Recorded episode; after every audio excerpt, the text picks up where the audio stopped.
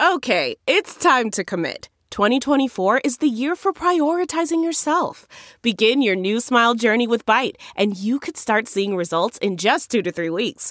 Just order your at home impression kit today for only $14.95 at Byte.com. Byte Clear aligners are doctor directed and delivered to your door. Treatment costs thousands less than braces. Plus, they offer financing options, accept eligible insurance, and you can pay with your HSA FSA. Get 80% off your impression kit when you use code WONDERY at Byte.com. That's B-Y-T-E dot com. Start your confidence journey today with Byte.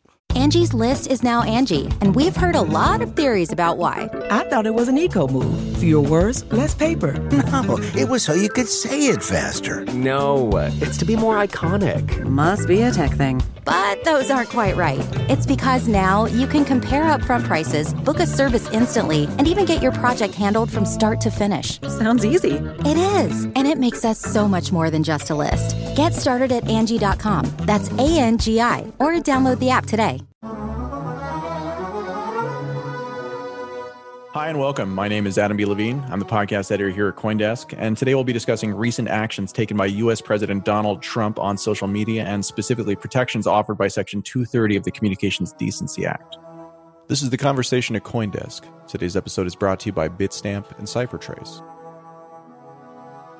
For this conversation, I'm joined by our Chief Content Officer, Michael Casey, and privacy reporter, Ben Powers. Michael, Ben, say hello.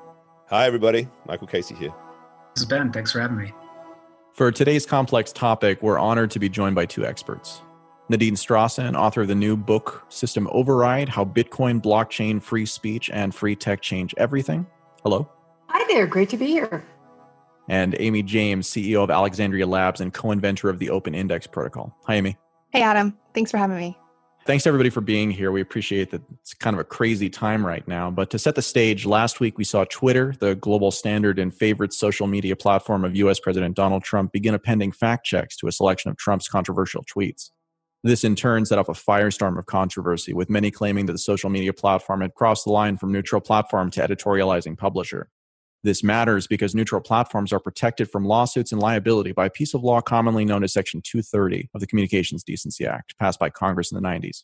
Many credit that piece of legislation with the growth of a free and open internet by allowing initially small platforms to grow without what otherwise would have been a massive legal overhang. Time permitting, in today's discussion, we'll be tackling this topic from several angles. First, we'll talk about the First Amendment and Section 230 itself, what it does and doesn't do as it pertains to social media platforms and moderation. Then we'll talk about fairness and the if you don't like it, leave argument, as well as related topics. We'll talk about business models and assumptions implicit in the current state of dominant social media platforms before turning to alternatives or possible solutions in decentralized protocols and multi layered approaches to moderation and censorship. We've got a lot of ground to cover. So, to kick us off, Nadine, uh, do you mind walking us through sort of what Section 230 does and doesn't do when it comes to social media platforms? And if you can get the First Amendment in there too, and a little bit of an explanation of sort of how that interacts with the government versus private platforms, I would be much obliged.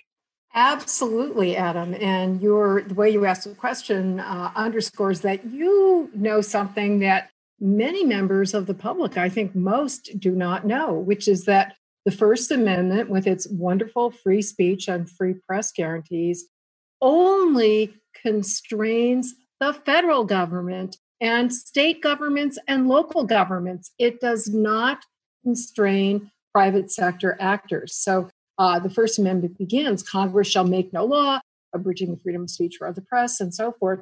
Uh, the Supreme Court has interpreted the word Congress to extend to any government official or agency but it does not extend to any private sector actors. So, Facebook, Twitter, all of the other social media companies, along with traditional media companies, not only do not have to respect free speech rights of anybody who seeks to use their platforms. Moreover, they themselves have their own First Amendment rights. And those rights include the traditional editorial functions of deciding who gets to participate and who doesn't get to participate, what particular uh, posts will get to be aired and which ones will not get to be aired. That First Amendment protection is very important. And Congress actually went beyond that to guarantee additional layers of protection to all online platforms, including social media companies, when it passed what's now usually referred to as Section 230 of the 1996 Communications Decency Act, 230 for short. And interestingly enough, this was widely supported. Uh, it was bipartisan. Since when do we see that? It was concocted by a leading Republican and a leading Democrat, Ron Wyden and, and Chris Cox. And virtually nobody in Congress voted against it. And what it does is to give immunity to all online platforms for anything they host on that platform that is put up by third parties, by other speakers. And so you can understand that this is incredibly important in an era where we now have just huge quantities of posts being put up by third parties. It just, the internet would not exist, uh, social media platforms would not exist if these companies were liable, potentially liable for what third parties say. Now, there were a couple of exceptions that were built into Section 230, most importantly for posts that violate federal criminal law or copyright law. Uh, a few years ago, there was an amendment that added yet another exception for materially related to sex trafficking. It may sound very good, but it's had a terrible chilling effect on internet free speech, which I think really shows the wisdom of the original Section 230. There's one other aspect of Section 230 which is really, really important, and that is the second provision, which says that any platform may, if it chooses to, not post something or delete something that it considers to be objectionable as long as it acts in good faith. And the reason why that was put in was to distinguish online platforms from traditional publishers. Uh, traditional publishers, when they engage in selective decisions, you know, selectively blocking certain content, that makes them responsible for everything that they don't choose to block. So Congress wanted to give platforms really wide open discretion. They could engage in content moderation if they wanted to. Congress was actually seeking to encourage that, to make the internet a friendly environment for families and children. In those early days, there was great fear that there would be a lot of child porn and, and other pornography that would be off putting to parents and families they could engage in that kind of selective moderation without then becoming responsible for every single post that was put up. And the internet wouldn't have blossomed into, in effect, a platform for everybody in the world potentially if Section 230 did not exist. I think Jeff Kosseff, who's a professor, wrote a wonderful book that whose title really summarizes it all the 26 words that created the internet and because the whole provision is really or the most important part of it is only 26 words long. Let's talk for a moment about liability under Section 230. You mentioned that the protections are granted basically because the speech isn't coming from the platform. The platform very much is playing the role of perhaps a, a public space. And so while there are protections given to the platform, someone who is actually doing the speaking, they have no such protections. They're still vulnerable under that statute, right? That's exactly correct if somebody posts something that would be independently illegal or subject to civil damages, such as defamation or a threat, that they could independently be subject to legal action, but the platform itself would not be. It's similar to just think of a traditional sort of common carrier like uh, the landline telephone company. If you use the telephone line to extract a bribe or uh, you know extortion that's illegal you can be prosecuted but the phone company can't be. Let's talk about good faith for a second within section 230 good faith is the idea that a platform can make moderation decisions on its own and the assumption is that they're not doing it for any sort of reason other than the good management of their platform and as an independent platform that's a private company they have the right to do that under the first amendment. Is that correct Exactly. And that's been interpreted. I should say that there's been a lot of litigation about how Section 230 should be interpreted. in the real world factual situations. And it's fair to say that courts have interpreted it very, very broadly in light of the plain language and in light of what they considered to be Congress's purpose in passing the law. So they've really applied the immunity shield with very, very few exceptions. And that good faith was not intended to be a strict test, just to make sure that there's some reasonable basis for it. I guess the question that, that comes to me is where is the line between a neutral platform versus a publisher when it comes to these sorts of decisions? Because from a moderation standpoint, that feels like it's almost always going to be a subtractive process. The platform comes in, they say, this is unacceptable, and they remove it. The platform appending something to speech that has been put onto their platform by someone else who isn't protected by Section 230 that feels like it's something different. And I think that that perhaps is the crux of the issue here, or at least what's catalyzed this. So, d- does, does that question make sense? I understand where the question is coming from, Adam, because somehow in the political dialogue, there are so many references to publisher versus distributor. The platform is supposed to be neutral. And, you know, I don't know where those ideas came from because they do not come from Section 230 itself. There's absolutely nothing in the law itself or in the legislative history that indicates that anybody contemplated that the platforms would be neutral or not.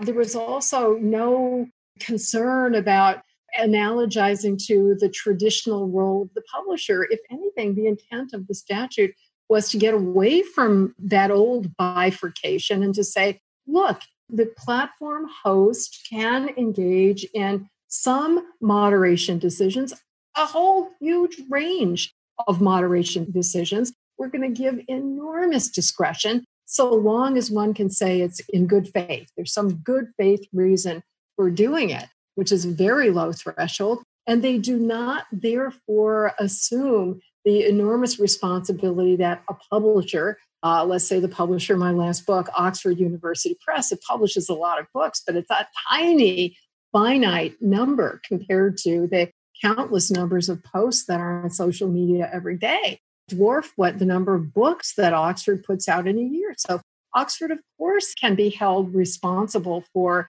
all of the contents of what it affirmatively chooses to publish. And I think that affirmative decision is present there in the traditional publisher, which is not at all there when you're talking about a social media platform. It's much more like the landline telephone, right? A common carrier that anybody can come along, except that they also have some discretion in good faith to impose some limits. Now, don't get me wrong, Adam. I am a very severe critic of how the major social media companies have exercised their enormous discretion, and a synonym for discretion is power in making these so called content moderation decisions.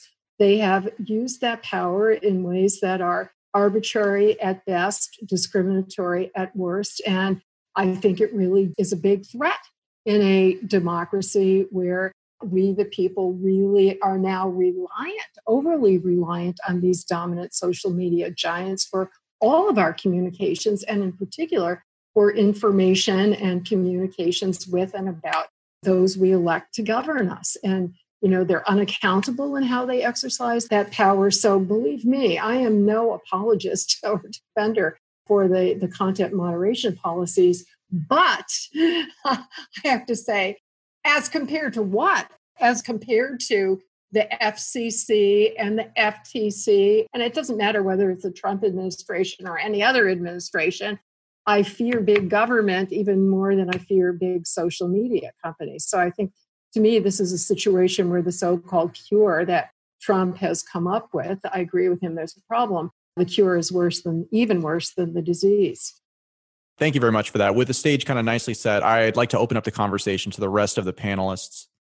I think that what Nadine just laid out is really interesting also when you look at how we've gotten to this point, not just in terms of the legislation, but in terms of how the technology has changed. Because Section 230 came about at a time when we had AOL, Prodigy, and CompuServe. We had walled garden platforms that were allowing us to get access to the internet itself. Those were the primary ways of doing it. And then, you know, the web came along and became this open standard that we all used. And now we have a new walled garden system that is allowing us to access each other and to access content. But we're now having to look at Section 230 maybe in a different way because when we began, it was the Wild West and platforms at the time were trying to get the status of distributor so that they would have less liability than publisher. But then Section 230 made that even more protection for the platforms at the time because of how the technology worked. And there was this idea that you couldn't possibly moderate all of your content, you couldn't possibly censor all of it. But today, we're able to see to some extent that that is not true any longer, that platforms can successfully omit certain content from their platform, that they're not truly free and open spaces anymore because of the way the technology has changed during that period of time. I think it makes a lot of sense that we have to be re-looking at how this works at this point in time just because of the natural cycles of technology and the natural evolution of where we are now. I want to throw this to Ben, who's been reporting on the efforts, the executive order the president promulgated last week in an effort to, to do his own battle essentially with Twitter. Ben, walk us through what that was all about and, and what from your reporting has been the reaction from people. Yeah, absolutely. Thank you, Michael. And so, what we saw initially was Twitter, for the first time ever, flagging two of Trump's tweets about mail in voting as with a little tag under it that said, get the facts, and which redirected uh, people to places such as CNN, such as the New York Times, that provided information that was counter to that that Trump had said, which was, you know, saying that mail in ballots are going to everybody, period, even dead people in some instances. And the fact that they added these sparked a lot of outrage from him, sparked some outrage from the conservative community more generally. And what happened after that is we started to hear chatter and kind of an announcement from Trump himself that there was going to be action on this later in the week. And so, you know, I believe it was Thursday, we saw a draft executive order that was leaked. And it was, you know, we found out from later reporting, it was a version, an updated version of an order that had been circulating in the White House for years. So this had been, you know, updated with new language in some instances, but it still internally had a couple of moments that were incoherent, that were seemingly at odds with each other, even within this own executive order. And a more refined version of that was actually signed on Friday. Excuse me, I believe it was Thursday evening.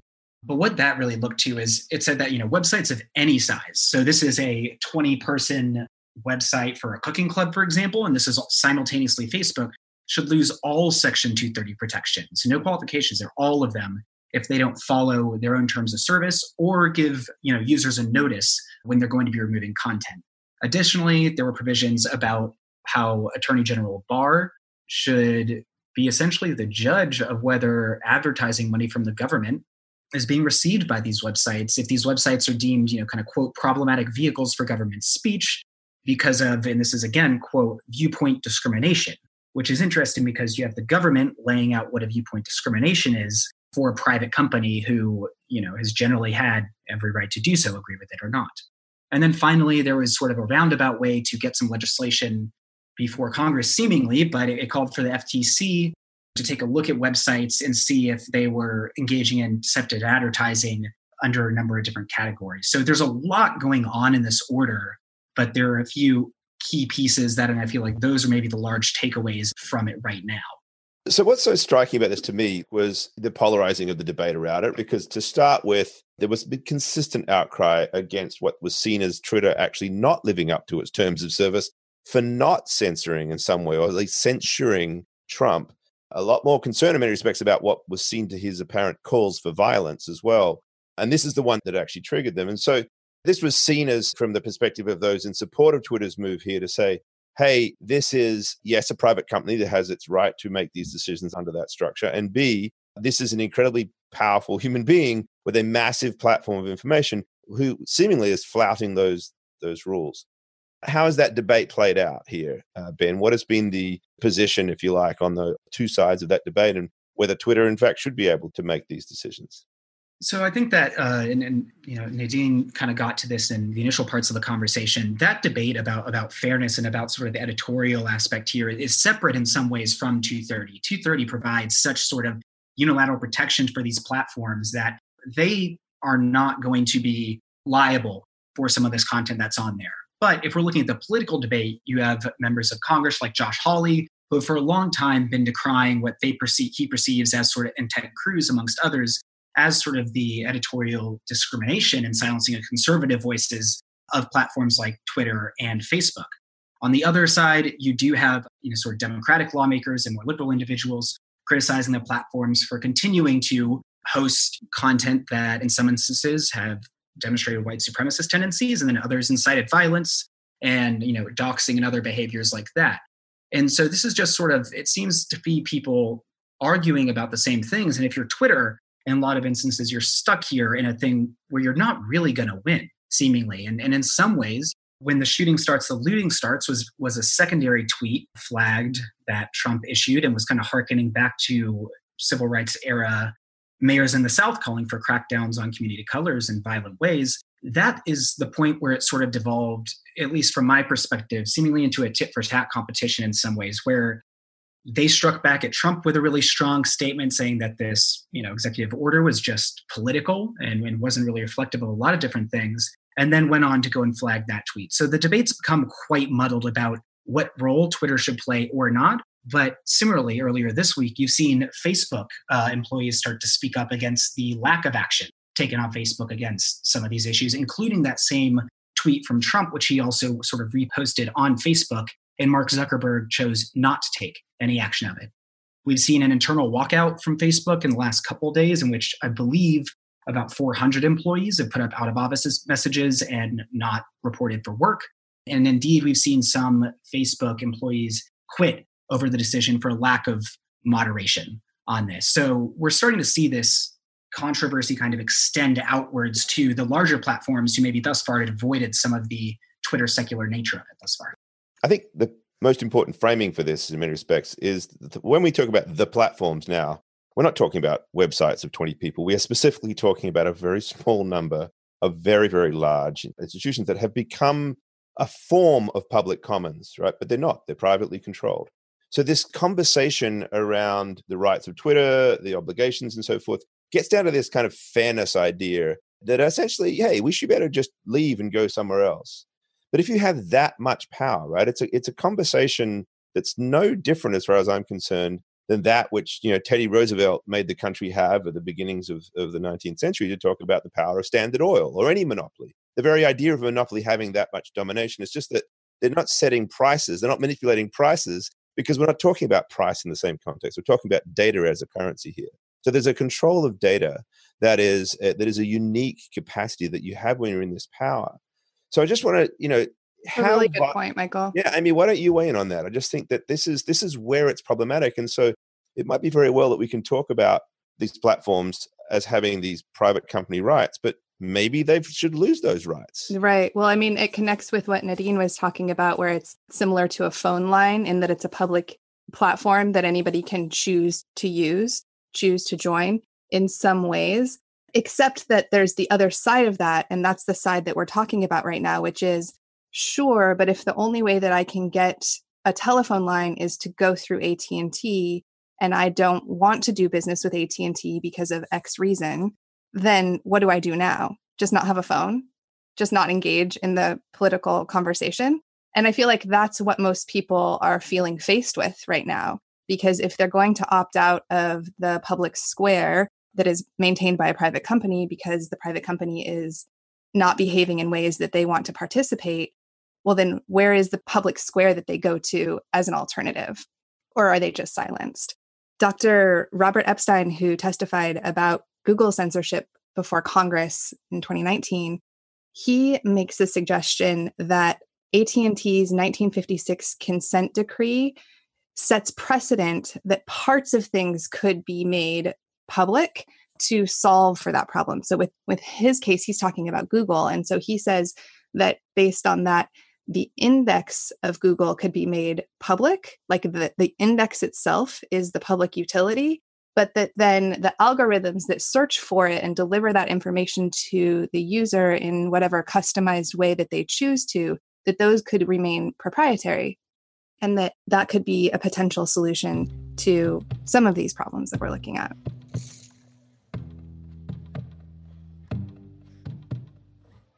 Bitstamp is the original global cryptocurrency exchange. Since 2011, Bitstamp has been the preferred exchange for serious traders and investors, trusted by over 4 million customers, including top financial institutions. Bitstamp is built on professional grade trading technology. Their platform is powered by a NASDAQ matching engine, and their APIs are recognized as the best in the industry.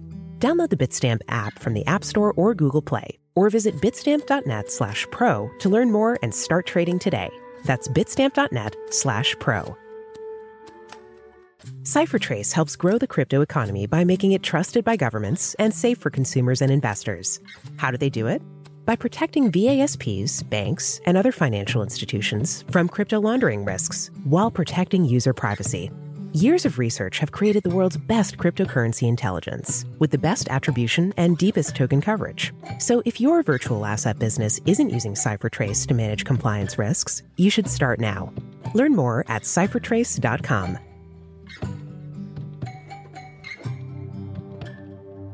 where are we going to draw these lines is a key question. Dean, you know, you have made that point to start with about like them being private companies, but yet they've amassed this enormous power. The First Amendment cannot apply to them, but in a weird sort of way, maybe it should.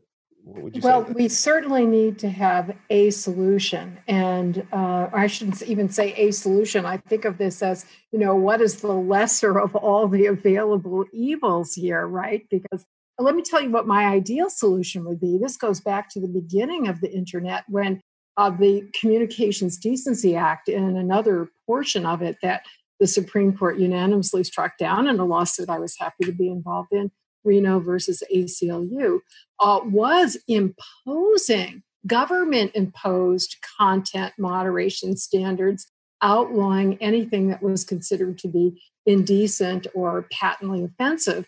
And what we argued for and what the Supreme Court agreed was that ideally there would be end user filtering and blocking, deciding what each parent or each family or each individual wanted to see or didn't want to see.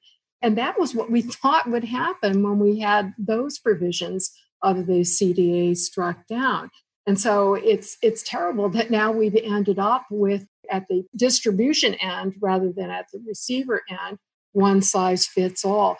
Content moderation is the opposite of what we were seeking to achieve. And there have been a number of lawsuits where people who have had their posts taken down or have been banned altogether have sued various major social media sites and, and said there should be an exception to this usual requirement that the First Amendment only applies to government. By the way, the technical name for that doctrine is the State Action Doctrine, thinking of state as, you know, not just a, a New Jersey or, or New York, but a state as in the state of Israel, so forth. Um, that the State Action Doctrine has an exception when the private sector entity is carrying out what has traditionally exclusively been a government function an analogous case has gone to the Supreme Court, but the lower courts that have directly ruled on these arguments in the context of social media companies have said that exception just doesn't apply here.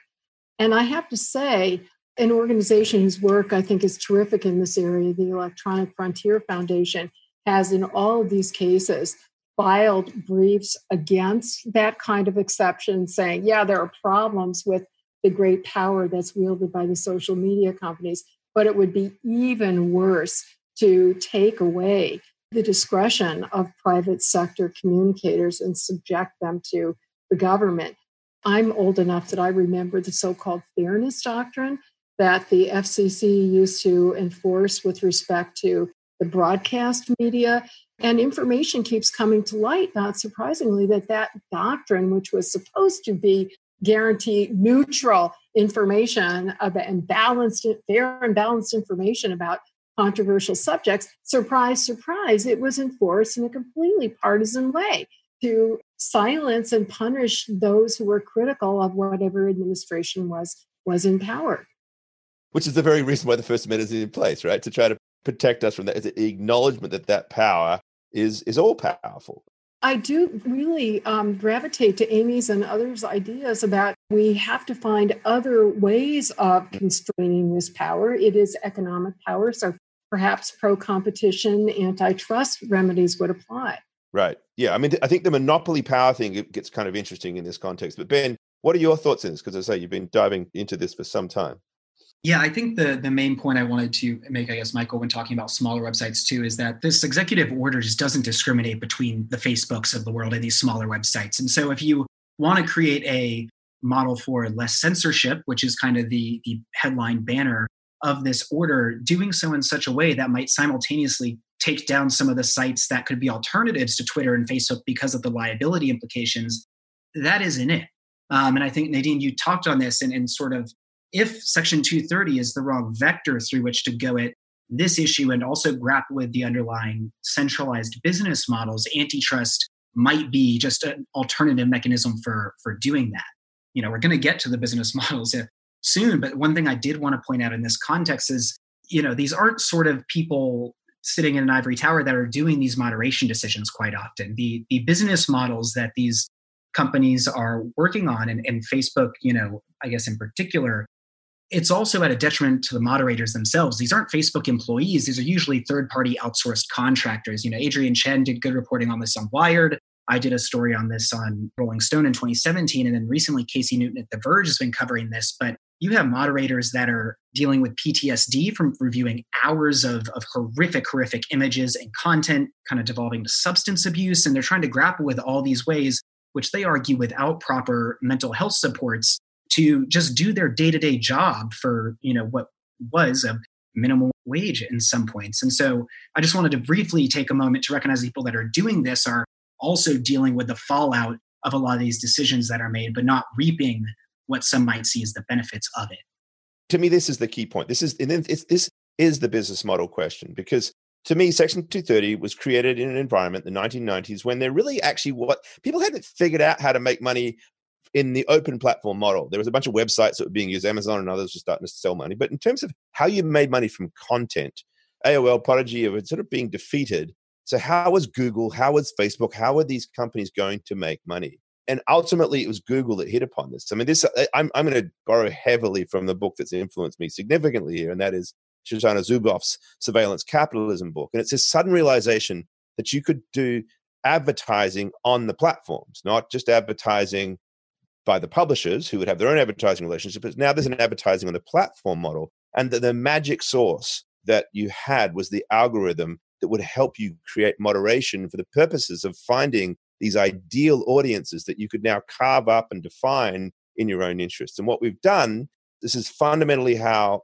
essentially out the business models of these institutions have risen, is that they've created algorithms that help them both re-entrench their power and build feedback loops working on all sorts of you know things like the endorphin releases that we have when certain things happen. The unique identities of individuals that can be mapped by our behavior to see that we are going to respond to certain information. So what was initially a much more neutral platform that was going to be just our friend's latest post on facebook is now curated for the purposes of trying to deliver us along with all of those who are like us and, and not those who are unlike us as packages to advertisers on the Facebook or the Twitter platform. So you've now got this moderation facility that was that was enabled by section 230 for the purposes of good faith that is the fundamental underlying structure of the business model to how you deliver value to advertisers and it works to the detriment of both the publishers and the users because it sits in the middle of their capacity to intermediate with each other or to directly speak to each other now intermediation is being determined by these entities in the middle. I, mean, I get I get upset about this because I think it is actually what killed journalism. It wasn't the battle, and journalism is still thankfully alive, but like the massive damage that was done to journalism was not actually that we were all fighting and competing with bloggers and citizen journalists and so forth, but that publishers had lost their capacity now to actually talk directly to their advertisers because the the mechanism by which it was being delivered was being moderated by these algorithms that they had no control over. The idea of an hmm. open bazaar that the internet would be, with all these ideas competing with each other and the best one would win, is a myth because it's not being dictated by an open set of choices by all of the users. It's being dictated by an algorithm that none of us can have any control over, acting in the interest of the advertisers. And and now to Ben's point, it's not even the algorithm within Google or Facebook itself. It's these third party manipulations of all of that infrastructure. So this is where Zuboff's idea that we've kind of almost living in the matrix because our behavior is being determined by these machines.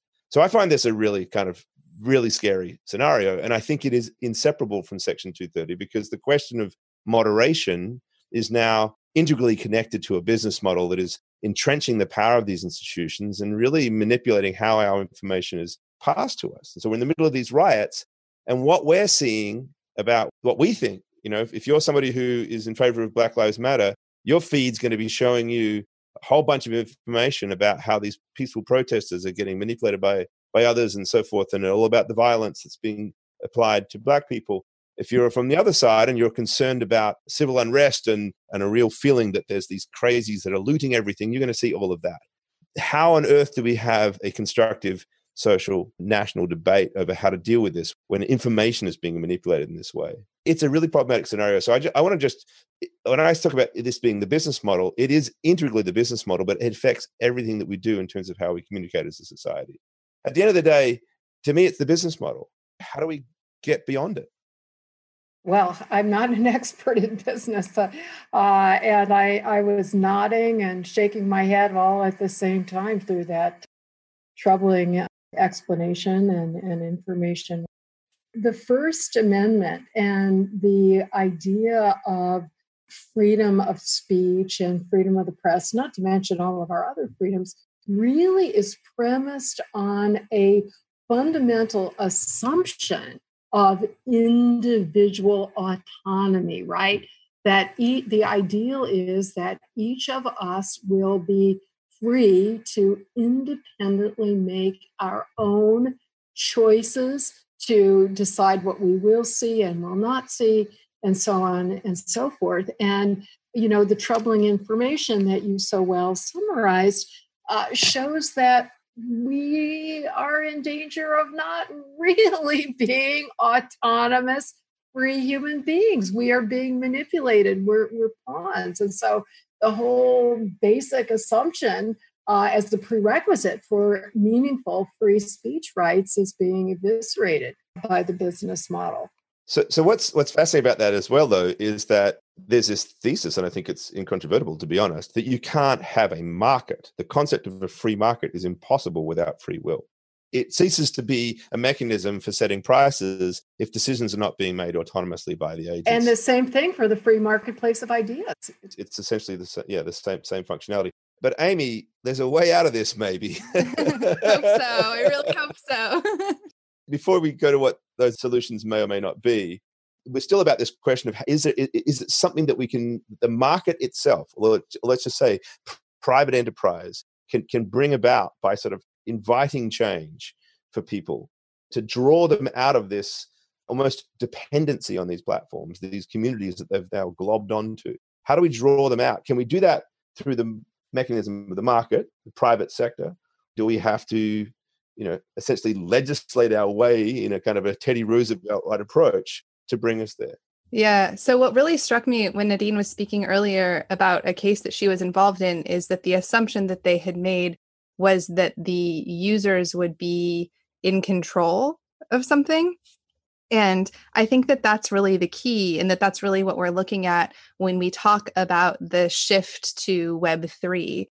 Web3 means that the power that's currently centralized in the sort of hub and spoke model that we're in gets pushed to the ends of the network so that individual users become agents on their own behalf in setting what their preferences are in terms of whether that's pricing or ethical considerations for how they might want to interact with content or the kinds of spaces that they want to be in, whether or not they want to see everything unmoderated or if that they want to have those moderation services.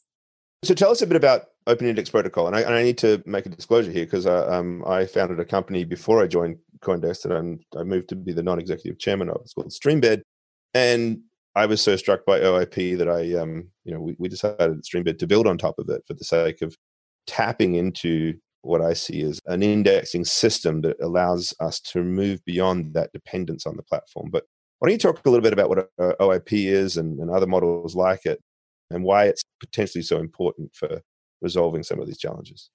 the main thing to think about is what we've been talking about in terms of the private space versus public space on the internet or on the web. All of these companies like Twitter and Facebook and Google are private, and so they maintain all of their own indexing and distribution infrastructure. And therefore, they have complete control over what content we access and how we access it. What Open Index Protocol is, is a specification that you can think of like a complement to HTTP that is like the indexing specification for it. So any sort of public information can be put into Open Index Protocol. Then any platform can display and potentially sell, if it's a commercial bit of information, that content according to the terms that were put into that that record that's in open index protocol think of open index protocol like the card catalog in a library where you're putting all of the metadata and even like the location information for the content. The content itself isn't an open index protocol just like the card catalog doesn't actually have the book. It just tells you the location in the stacks in the library. Same kind of idea here. It tells you the location in the peer-to-peer network. And so, by creating a truly public space that is functionally maintained by the users of it, it creates this divide that we don't really have on the internet right now, or on the web, to be more specific, right now. Because the way that Web 2 works is that it's all of these hosted private spaces. And that's what makes it so convenient and so easy to use. And it was really important in scaling the web from Web 1.0 to Web 2.0. There's a great story about kind of Usenet versus Reddit. They're both discussion boards, but Usenet was a protocol. And because of the friction involved in maintaining a protocol, Reddit ultimately won out because it was a centralized place where user needs or implementation upgrades or things like that could be immediately handled by a small group of people without a lot of consensus. And so that just kind of illustrates why we went the centralized route or why the technology industry in general has ended up in this walled garden model that we're currently in. And it also goes hand in hand really with Bitcoin because during that phase of the web, there wasn't native internet money. And so, in order to monetize, those platforms really needed their walls to protect their revenue streams and to be able to offer those services to monetize however their business model works. And so when we look at what Bitcoin opens up in terms of native internet money, and then we use that same technology to make public data open, it really changes the model and puts the power back in the end user's hands, which is really important in solving the problem we're talking about today so this is kind of this layer one, layer two thing, right? So that we need to have some base layer that we can all trust to be essentially immutable. It's a protocol. It's it, it does a bunch of things, has metadata in it that we can all rely on that won't be taken down, that fully is tied to the publisher or the producer of that information. But that these other sort of conversational aspects of it, the interface that the users have, exist a layer above that, right? Yes, exactly. And so that layer two, that's where the platforms can live and provide those services to the end users and curate the content or make a platform that is just focused on a specific kind of content so that you're not syncing all kinds of the public data that's in OIP, right? There's property records from Wyoming and there's scientific data from Caltech and there's music files. And there aren't very many apps that are going to want to show all of those side by side. And so at that layer two, those platforms can filter that data and curate it and serve it to the end users however they want. And so you get that divide between the public space and the private space. And how does that enable smaller players potentially to come up though and compete, right? Because it's still ultimately one of the biggest problems is this dependency on the community that these large platforms have. How does this structure allow, say, a smaller player to come in and, and suddenly now play a viable alternative so that it is possible for a user to say, you know what, I am going to say goodbye to Facebook for this and go over to somebody else. Yeah, well, what's really exciting is that because the content in Open Index Protocol can be accessed by anyone, it means that, let's say I'm um, a musician and I put a song into Open Index Protocol and I want to sell that song. I can put my pricing and my distribution terms into that record with my song. And I can say that any platform can sell it for me on my behalf. And if they do, they're going to get 20% of that sale or whatever the terms I want to be. And so, what that does is it incentivizes and creates a reason for those smaller platforms to compete with one another to serve the end users. Because right now, the reason that these platforms are where you go is because they're the biggest, like you just said. That's 100% the reason. And that's going to change in the same way that at some point it was sacrilege to say that AOL might not be the top dog, right? Things are going to change because the technology is moving forward and we're sort of on the inevitable journey to Web3 as we speak. And so the friction that we're talking about, the fact that there's an executive order about this, all of these issues are going to be ultimately what pushes that change forward in a whole variety of ways. But the way that new businesses on Web3 will make money is still by providing those private space platform like services, but they'll be doing it starting from a level playing field where instead of competing just because I have the biggest um, network effect and therefore I win, I'm the biggest, I, I'm going to tell everybody what to do, they're going to compete because all of the data will be the same and be available. So they're going to compete based on how they serve their end users. And that's going to increase the quality of that service. Because right now, as we said in the kind of beginning of this conversation, it's like, where do you go if you don't like what's happening on Twitter right now? There's not really an alternative where you can access the same amount of data or the same amount of people. And that's what this shifts. So um, you can access the same data, but you can control your own private space to serve your specific niche users. It's it's the empowerment of the creator that I find so enticing about it because that's where I feel in many respects have lost their capacity to communicate on their own terms and set the terms by which they talk to the, their audiences and therefore create themselves a market that will then enable essentially a, a choice to be made by their users. Nadine, you've been listening in and you know you've thought a lot about this stuff. What are your thoughts on all this? And unfortunately, I'm not an expert on business or technology, but I'm I'm trying to learn as much as I can from experts. I love what Amy says, it's thrilling. And uh, to me, it overlaps with a theme that's been stressed by Electronic Frontier Foundation on interoperability. They recently issued a series of papers on this theme fix the internet, not the, the tech companies. And one of them is headlined adversarial interoperability, basically making uh, you know the substructure available to everybody reviving an elegant weapon from a more civilized age to slay today's monopolies.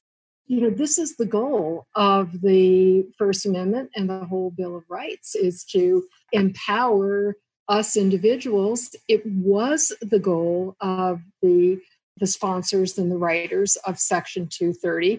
Given the internet of their time, 230 seemed to be well designed to do that. I just want to read you one statement from the two co authors of what they wanted to achieve.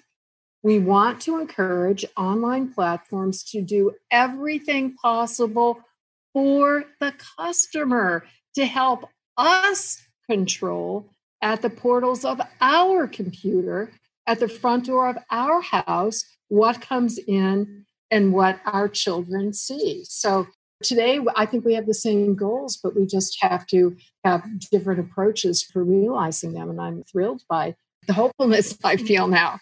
Good to hear. That's a wonderful uh, ideal to, to, to go to the impact because it's about the other part of it. I said the empowerment of the creator is on one level what Amy's in some respects doing, but of course, at the same time, this notion that we can empower the user to decide what they do and don't look at. So, Ben, one of the problems with this, of course, is that people feel I mean, maybe they don't pay as much attention to it as they should, but we're giving up a lot of privacy at the moment in the decisions that we make. Every single decision we make becomes some sort of trackable element very quickly because I've just opened up a can of worms. um, your sort of thoughts, because we're running out of time here, if you can just give some thoughts from your perspective as a privacy reporter, what aspects need to happen here? Right. There's a whole lot to unpack there. And it is a whole can of worms and we're trying to upend, you know, sort of our status quo business models in this regard. But I do think, you know, no, speaking to Amy's points a little bit, and then Michael, your in sort of endeavors in this, that we are starting to really try to envision and ask different questions about what that future might look like. And those might not be yet on the level of a Twitter or on the level of a Facebook in terms of the amount of people on them and also the power they yield. It really takes a lot of work for people to start thinking about these things differently. And that takes time and that takes, to some level, people being okay with a certain amount of friction. You know, you reference that people aren't paying attention and they're making these choices and giving up their privacy, but that's because those choices are so easy right now. In some instances, these walled gardens, which utilize also API plugins and everything else, just try to let you move between these spaces as easily as possible. And the toll that you are charged is varying levels of personal data that can be monetized, can be sold, can be repurposed for a number of different orientations. And so I think we're seeing a, a rise of discussions around private by design technology and that's not just in relation to um, contact tracing apps, which is a big debate right now, but it is in, also in relation to what are the underlying protocols that we're developing capable of, and how can they be co-opted for either monetization purposes or also for things like NSA surveillance and state level surveillance. If you create tools that don't allow for those mechanisms to be exploited, then you have a whole different conversation on your hands. So I think you know we're working towards those sorts of things. We're working towards re-envisioning what the sort of social contract on the internet we have might be.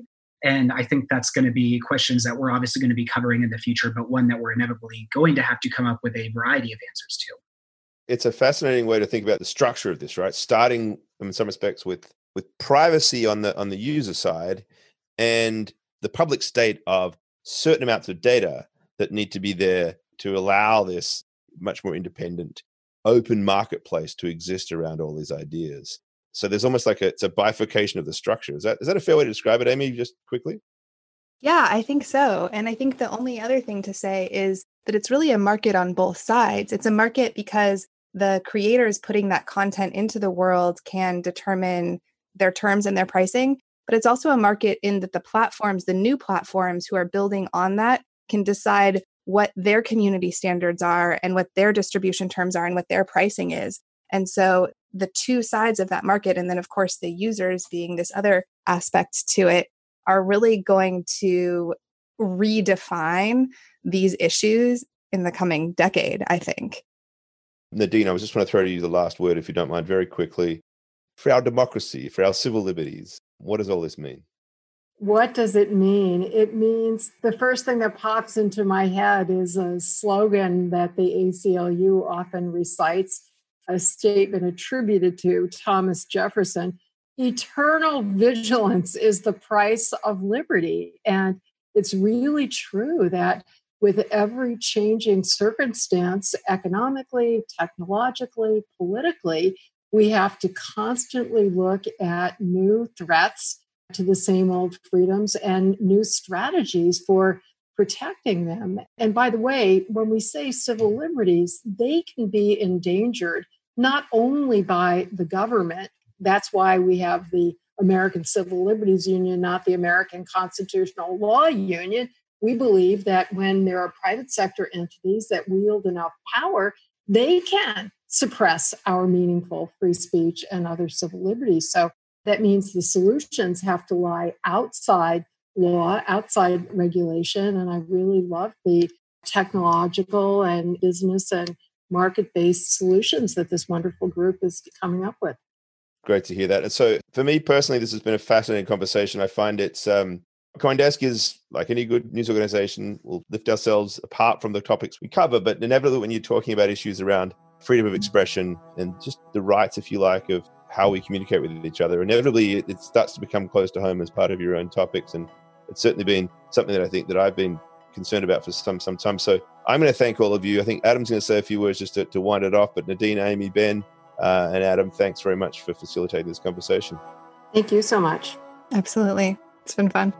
And while this conversation is far from over, that is all the time that we have for today. We'd like to thank our panelists for taking the time in this crazy week to share your perspectives with our audience. The audience can find links to all of your various works in the show notes for this episode.